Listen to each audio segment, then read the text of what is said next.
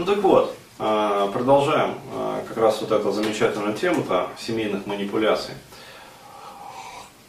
Я уже рассказал про гунялых мужиков, которым не живется спокойно, ну, потому что они росли как раз вот в этой ебанатской атмосфере абсолютно, вот, и стали такими вот припизнутыми, что по жизни нормальных женщин им, ну, как сказать, не хочется. Вот, то есть они ищут в тебе всяких лярв, курв, стерв, в общем, и всяких прочих там гниц сукотных. Вот, соответственно, когда находят, получается, вот как я уже говорил, такая вот манипуляция. Ну, то есть состоящая из двух этапов. На первом этапе баба подавляет характер мужика, а на втором этапе стирает там его личность. Ну, то есть просто размазывает его как мужчину.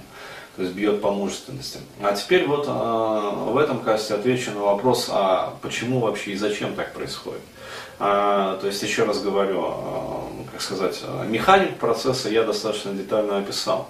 Вот, а теперь как бы хочется описать, в чем, собственно, двигатель этого процесса. То есть что лежит вообще в основе. Еще раз говорю, чаще всего как бы вот в такие вот отношения попадают особи высокопримативные, как со стороны мужчин, так и со стороны женщин. Вот, то есть это примативные особи, как бы, то есть мужиковатые такие мужчины, брутальные такие вот самцы как раз, и, соответственно, высокопримативные самки. Но, как сказать, это вот из разряда дворовых шмар, хотя и не всегда. То есть, в принципе, ну, у нас общество не стратифицировано, вот, то есть у нас ядреный замес в обществе, каст нету, страт нету, вот, и в основном все друг с другом перемешивается, вот, как в таком нехорошем котле. И поэтому, в общем, характерно для всех слоев общества. Так вот. Почему это происходит преимущественно в такой вот высокопримативной среде? Дело в том, что женщинам вообще, ну как сказать, вот такого вот класса женщинам, особенно выросшим, ну вот в тех условиях, в которых мы все растем, вот, в их случае как бы вот эта вот тревожность, которую они получают в процессе, ну, скажем так, воспитания, она, получается, ничем не скомпенсирована, потому что она зиждется на женских инстинктах, то есть женщина это вообще, как бы, ну, изначально более тревожное существо, нежели мужчина. Вот, то есть у нее, как бы, в генах прописано бздеть и переживать. Ну, то есть, условно говоря, уровень тревожности, как бы, такой повышенный по сравнению с мужской. Вот, тому и гормональные, как бы, предпосылки соответствуют, в общем, и вообще вся физиология женского организма. Вот. А получается, что воспитываясь в таких негативных условиях, причем преимущественно вот также женщинами воспитываясь, ее, получается, вот эти вот бабские такие инстинктивные программы получают гипертрофированное развитие.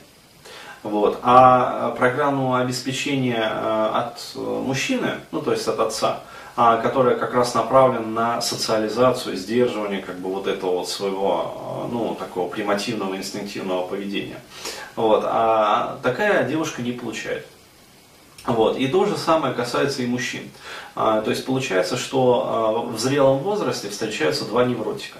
Причем не просто невротика, а еще, как сказать, декомпенсированных извращенцев. Вот, то есть у них вот эти вот инстинктивные программы, ну, совершенно не скомпенсированы. Вот. И получается, что вот эти вот примативные самки, вот, испытывая вот эту внутреннюю тревожность, они постоянно как бы своего мужчину заебывают. Вот, то есть отсюда идет вот эта вот постоянная как бы сущность и стервозность. То есть такая баба, она сама не знает, чего она хочет.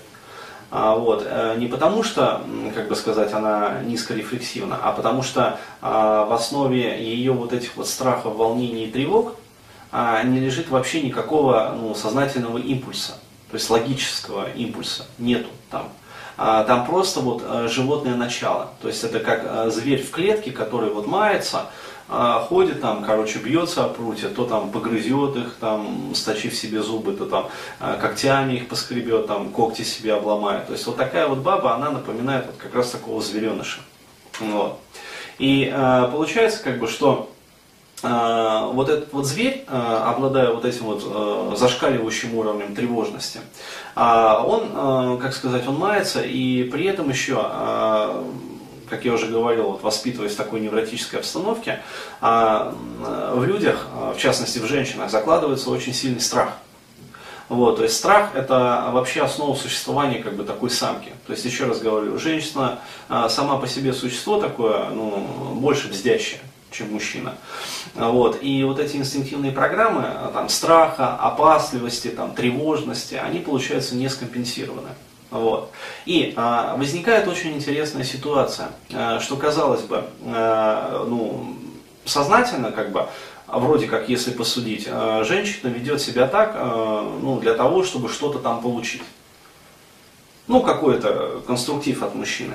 А на самом деле, вот, когда начинаешь разбирать вот такие вот ситуации, оказывается, что она себя ведет так исключительно для того, чтобы отхватить в очередной раз въебло.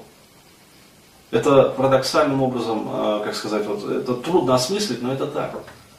И парадоксальность вот этой вот ситуации заключается в том, что в тот момент, именно вот в тот момент, когда она отхватывает въебло, она парадоксальным образом успокаивается.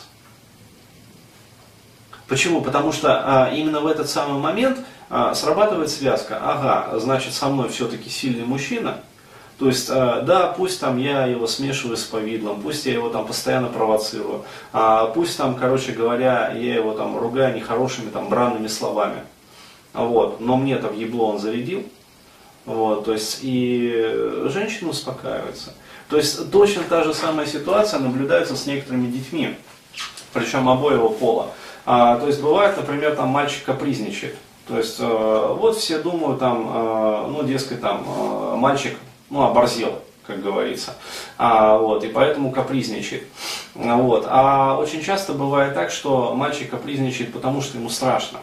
И он хочет, чтобы его папа, например, ну или вообще там родитель, проявил и показал силу.